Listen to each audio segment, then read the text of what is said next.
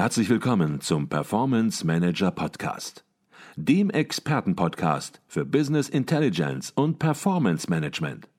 Inspirationen, Know-how und Impulse für Controller und CFOs, die noch erfolgreicher sein wollen. Ihr heutiger Gastgeber Peter Blum.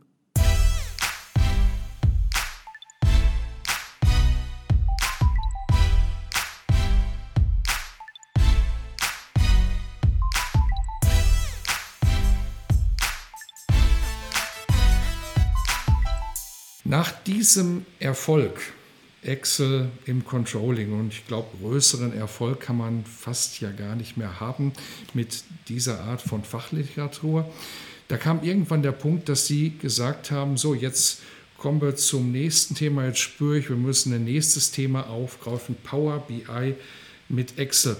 War das nicht auch in gewisser Weise ein Risiko, Herr Nellis, weil Sie ja eben diesen großen Erfolg hatten. Und man kann ja eigentlich nur verlieren an der Stelle.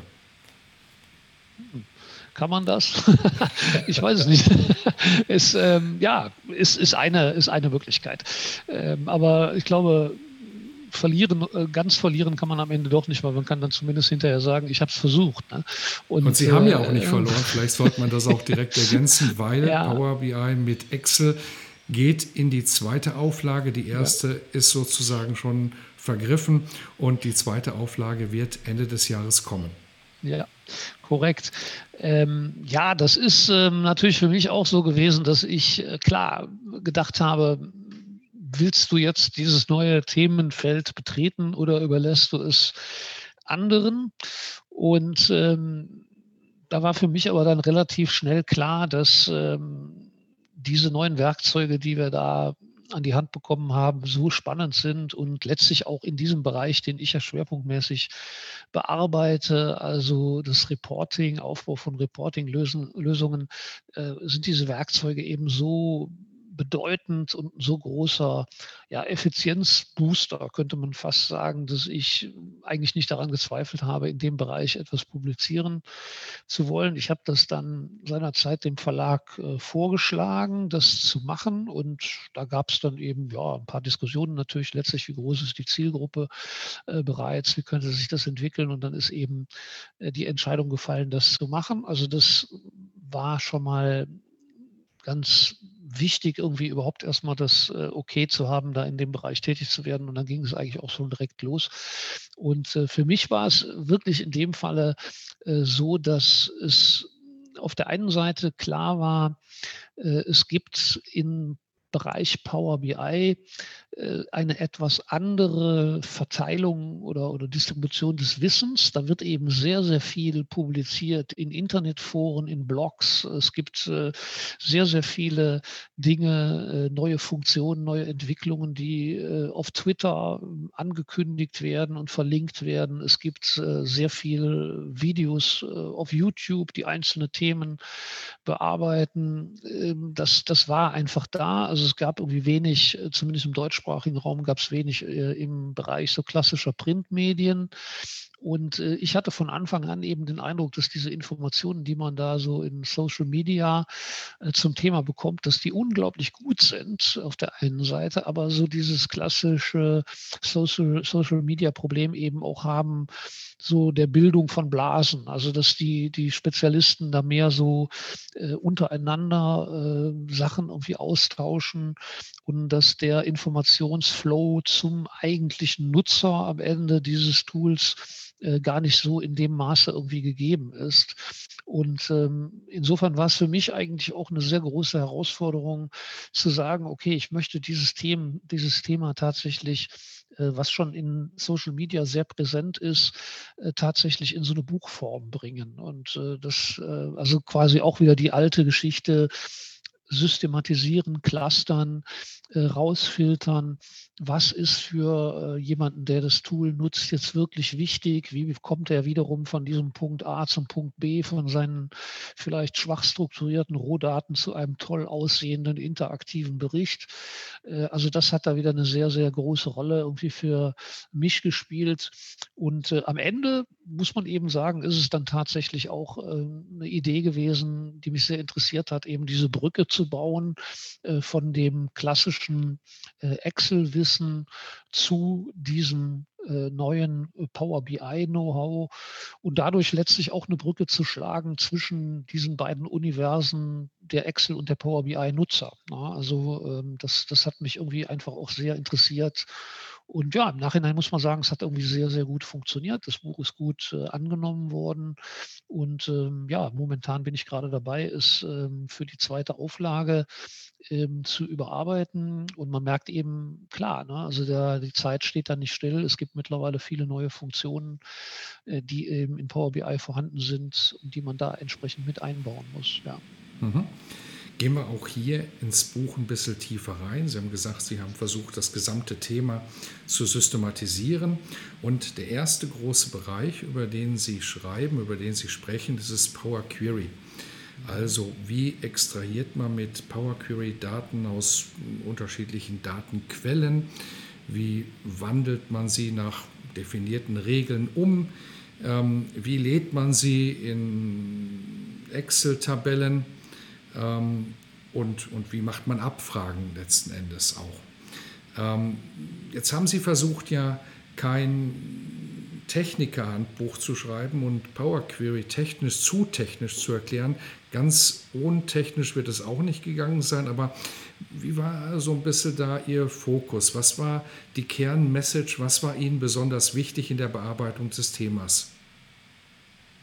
Also die erste, glaube ich, sehr wichtige Aussage ist äh, immer gewesen, dass durch diese neuen Werkzeuge, die wir haben, Power Query allen voran, äh, wir plötzlich in der Lage sind, äh, zu verzichten auf sagen wir mal, den einen Excel-Experten, den es vielleicht in der Controlling-Abteilung äh, immer gegeben hat und den man dann immer gefragt hat. Also ich merke das immer wieder, wenn ich ein Unternehmen bin, da gibt es dann so ein, zwei Leute, äh, die neben ihrer eigentlichen Tätigkeit sich da auch entsprechendes Wissen angeeignet haben und dann in der Lage sind, auch mal äh, in SQL eine Abfrage zu schreiben oder die zu überarbeiten, wenn es notwendig ist. Und eine ganz wichtige Aussage ist eben, dass äh, im Prinzip durch diese Werkzeuge, durch Power Query, äh, mittlerweile, weil alles eben menügesteuert ist, äh, dieses Expertenwissen in dem Sinne gar nicht mehr ähm, notwendig ist, sondern jeder im Controlling kann letztlich äh, Abfragen erstellen, kann Abfragen optimieren und äh, dadurch im Prinzip eben an ganz bestimmte Datenbestände irgendwie rankommen, ohne jetzt ähm, eben diesen Spezialisten zu fragen oder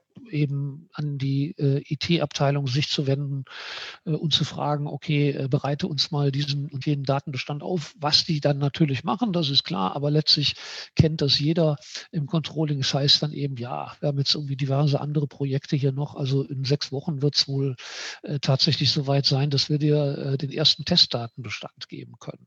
Und, und das ist eben, äh, denke ich mal, äh, eine erste ganz wichtige Erkenntnis zu sagen, wir haben es hier zu tun mit einem ähm, Tool, das ganz normal menügesteuert ähm, Abfragen erstellen kann, Daten bereinigen kann und ähm, äh, man muss nicht mehr irgendwie Programmierexperte sein, um tatsächlich auf externe Daten zugreifen zu können. Mhm. Okay. Dann im weiteren Verlauf des Buches geht es um Power Pivot. Und jetzt wird es natürlich einige Experten geben, die sagen, klar, kenne ich und kenne auch den Unterschied zu Power Query. Aber vielleicht können Sie das ein bisschen rausarbeiten, auch was ist jetzt Power Pivot? Wozu ist das gut? Power Pivot ist ähm, im Prinzip na, unter Excel-Gesichtspunkten könnte man fast sagen, eine Mogelpackung, weil ähm, wir sind in Excel als äh, unserem Werkzeug, äh, um Daten zu berechnen. Mit Power Pivot haben wir aber quasi plötzlich im Hintergrund eine ganz andere Ebene und das ist eben ein lokaler SQL-Datenbankserver. Also äh, das ist erstmal so technisch betrachtet äh, die Besonderheit. Ähm, in Excel habe ich eben immer diese Idee, unterschiedliche Tabellen nebeneinander in einer Arbeitsmappe zu haben und die dann über irgendwelche Verweisfunktionen miteinander zu verknüpfen, um eine Auswertung hinzubekommen. Äh, durch Power Pivot habe ich plötzlich eine lokale SQL-Datenbank und bin in der Lage, meinetwegen meine Transaktionstabelle, in der der ich die aktuellen Sales-Daten habe, beispielsweise mit einer Produkte-Tabelle, wo alle meine Produkte und Produktgruppen und Produkteigenschaften drin sind und vielleicht auch noch mit einem Kalender zu verbinden, den ich irgendwie erstellt habe, äh, um dann tatsächlich die Daten mit diesen verschiedenen Gruppierungsmerkmalen oder Dimensionen auszuwerten. Also das heißt, dieser Sprung äh, vom Arbeiten in einem Tabellenblatt, was ja der Controller ähm, ja, kennt, einfach indem er seine normalen Pivot-Tabellen auf Basis einer Tabelle erstellt. Das fällt sozusagen weg. Wir haben die Möglichkeit, mit unterschiedlichen logisch verknüpften Tabellen Daten auszuwerten. Und ähm, darüber hinaus, jetzt über diese, diese Logik, die sich da geändert hat, hinweg, äh, bietet uns Power Pivot eben eine wirklich fantastische Funktionsbibliothek an mit den sogenannten DAX-Funktionen. Und äh, diese diese DAX-Funktionen, Data Analysis, Expressions, die sind einfach spezialisiert für bestimmte Analysen, die wir im Controlling eben auch immer wieder haben. Also manche Funktionsnamen, die sagen eigentlich schon, was sie machen. Same Period Last Year. Also wenn ich so eine Funktion habe wie Same Period Last Year, ist eine ganz tolle Funktion, um eben den aktuellen Zeitabschnitt, den ich gerade ausgewählt habe, direkt zu vergleichen mit dem identischen Zeitabschnitt des Vorjahres. Und ähm, solche Funktionen haben wir da eben relativ viele. Äh, sprich, das ist eigentlich eine äh, Datenbankfunktion, die wir haben, die mit einer hochintelligenten Funktionsbibliothek kombiniert worden ist. Mhm. Jetzt machen wir den Podcast ja nicht nur für die Profis, die ohnehin die Begriffe nicht durcheinander bringen, sondern eben auch für die sich einfinden möchten ins Thema. Jetzt haben wir von Power Query gesprochen, eben wie komme ich an die Daten ran, wie bereite ich sie auf und über Power Pivot sozusagen eine Möglichkeit, die Daten zu analysieren, analysierbar zu machen. Aber jetzt gibt es noch Power BI Desktop. Wofür ist das jetzt gut? Hört sich auch nach einer Oberfläche an. Ist das sozusagen das Ganze nochmal in schön als Dashboard oder wie würden Sie es bezeichnen? Also die sag mal, die technische Antwort wäre jetzt wieder zu sagen, Power BI Desktop ist im Prinzip die lokale Entwicklungsumgebung, um Berichte, interaktive Berichte zu erstellen, die man dann auf den Power BI Service lädt. Das ist natürlich eine schreckliche Antwort, das weiß ich. Und äh, aus dem Grunde kann man es einfach nochmal versuchen, anders ähm, aufzubröseln. Ähm, wir haben ja in Excel eigentlich immer nur die Möglichkeit, äh, Ergebnisse darzustellen in Form von T Tabellen tabellarische Darstellung in Berichten und dann gibt es eben eine Handvoll ähm, Diagrammen, Diagrammtypen, die wir haben, die wir einsetzen können. Und letztlich ist es auch so, dass die äh, Interaktivität zwischen diesen einzelnen Elementen nicht besonders stark entwickelt ist. Also klicke ich auf einen Datenpunkt in meinem Diagramm, dann hat das überhaupt keine Auswirkungen beispielsweise auf die Tabelle. Also ich klicke vielleicht auf den Balken Germany äh, und denke, jetzt müsste ich in der daneben stehenden Umsatztabelle, müsste ich jetzt äh, das produktbezogene Ergebnis für Deutschland sehen, aber es passiert eben nicht. Ne? Also da gibt es keine, keine Interaktion. Und an dem Punkt, da äh, greift natürlich jetzt erstmal Power BI Desktop an, weil es die Möglichkeit beinhaltet, sowohl die Daten zu importieren, also da ist Power Query drin. Es äh, bietet die Möglichkeit, letztlich äh, die Datenmodelle zu erstellen, also die Daten zu analysieren und die Kennzahlen zu erstellen. Das ist Power Pivot also mit drin in Power BI Desktop. Und jetzt kommt obendrauf eben noch diese fantastische Funktion, diese Ergebnisse, die wir da berechnet haben, mit einer großen, großen Vielzahl von Visualisierungen darzustellen. Also es gibt viel mehr Visualisierungsmöglichkeiten, als wir das äh, in Excel haben. Es gibt sogar die Möglichkeit, Visualisierungen aus dem Microsoft Marketplace äh, zusätzlich zu ergänzen. Also wenn ich da ganz spezielle Anforderungen habe, dann kann ich zusätzliche Visualisierungen integrieren, die zum Standardpaket gar nicht dazugehören. Und, und das ist eben natürlich ein ganz, ganz wichtiger Punkt äh, für meine Zielgruppe, also die Empfänger meiner Reports, diese Berichte sind vollständig interaktiv. Also da würde jetzt genau das passieren, wenn die Kollegin oder der Kollege auf den Balken Germany klickt äh, mit dem Umsatzergebnis für Deutschland, dann äh, findet eine Interaktion statt mit allen anderen Visualisierungen auf der Seite und ich sehe jetzt beispielsweise in der tabellarischen Darstellung dann, wie sich dieser Umsatz äh, verteilt auf die verschiedenen Standorte oder auf die verschiedenen Produkte und Produktgruppen. Also die Interaktivität äh, ist da ein ganz schlagendes Argument letztlich. Und wenn wir weitergehen, äh, dann stellen wir eben auch fest, auch solche äh, Anforderungen, die Excel nur mäßig in der Lage ist äh, zu erfüllen, wie beispielsweise äh, die Abbildung von Hierarchien, ähm, die ich vielleicht äh, in meinen Angeboten, in meinen Produkten habe. In Excel kann ich das sehr schwer realisieren. Äh, Power BI Desktop ist letztlich eben auch schon darauf spezialisiert, solche Hierarchien äh, dann darzustellen. Also sprich, Einerseits ist alles drin, was wir auch an neuen Tools in Excel haben, Power BI, äh, Power Query und Power Pivot. Auf der anderen Seite ist es eben eine viel breitere Basis der Visualisierung und eben eine wirklich tolle Integration von interaktiven Möglichkeiten.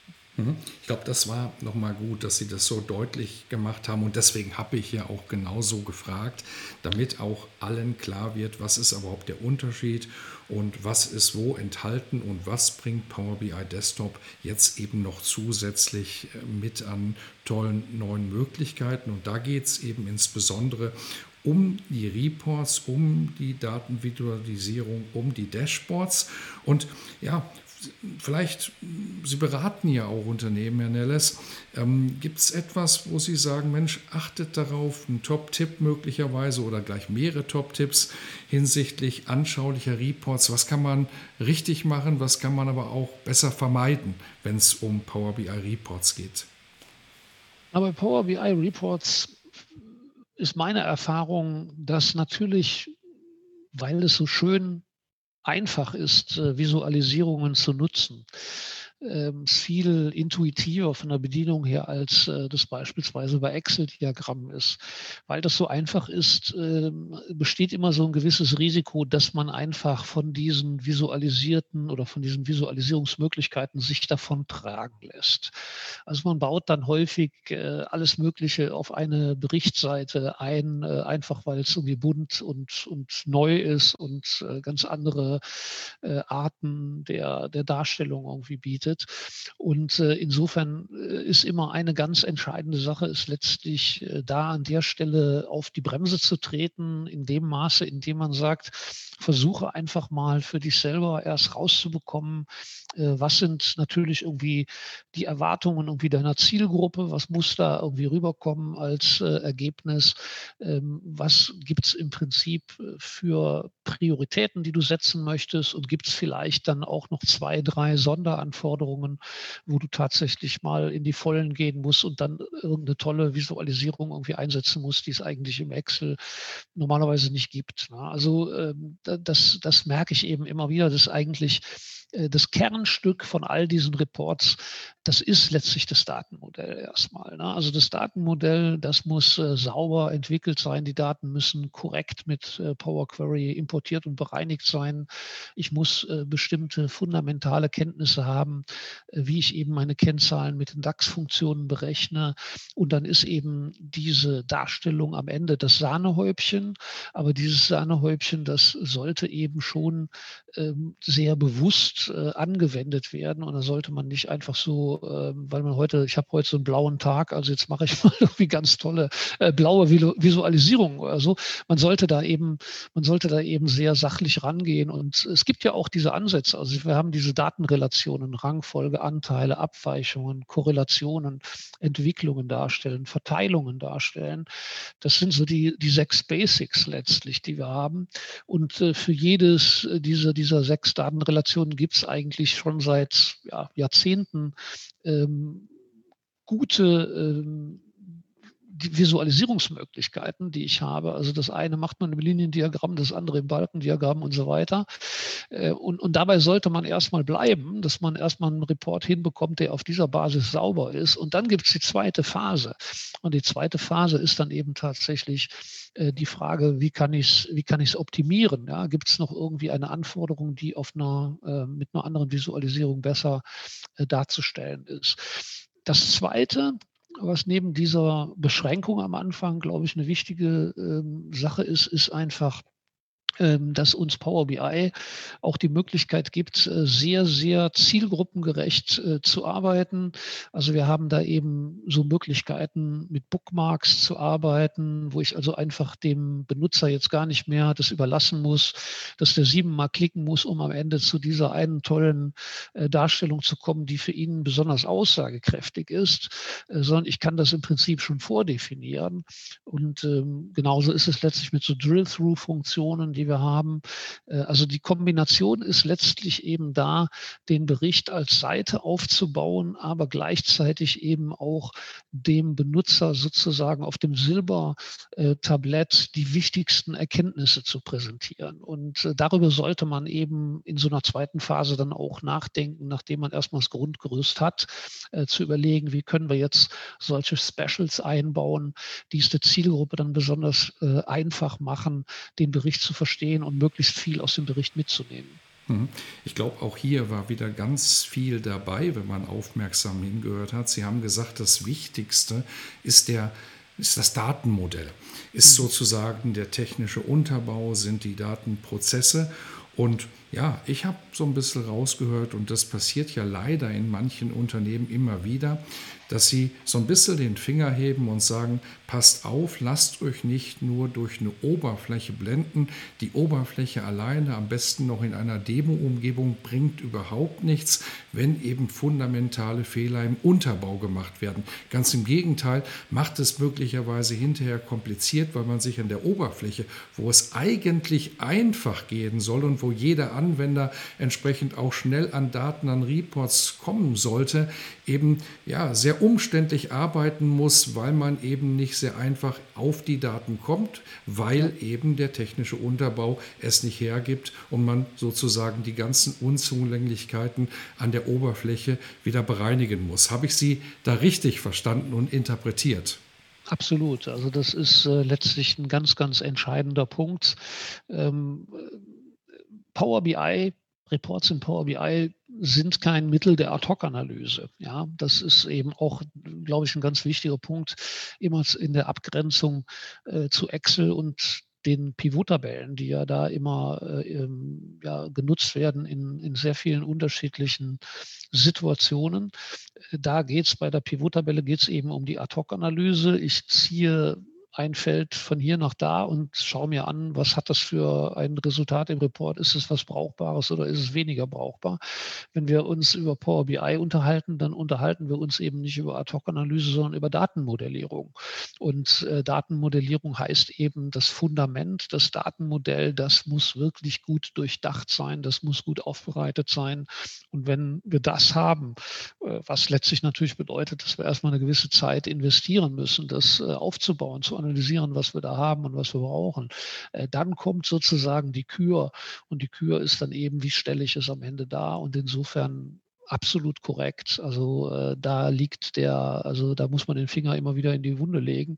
Äh, manchmal wird eben zu wenig Zeit investiert in diese vorgelagerte Datenmodellierung. Mhm.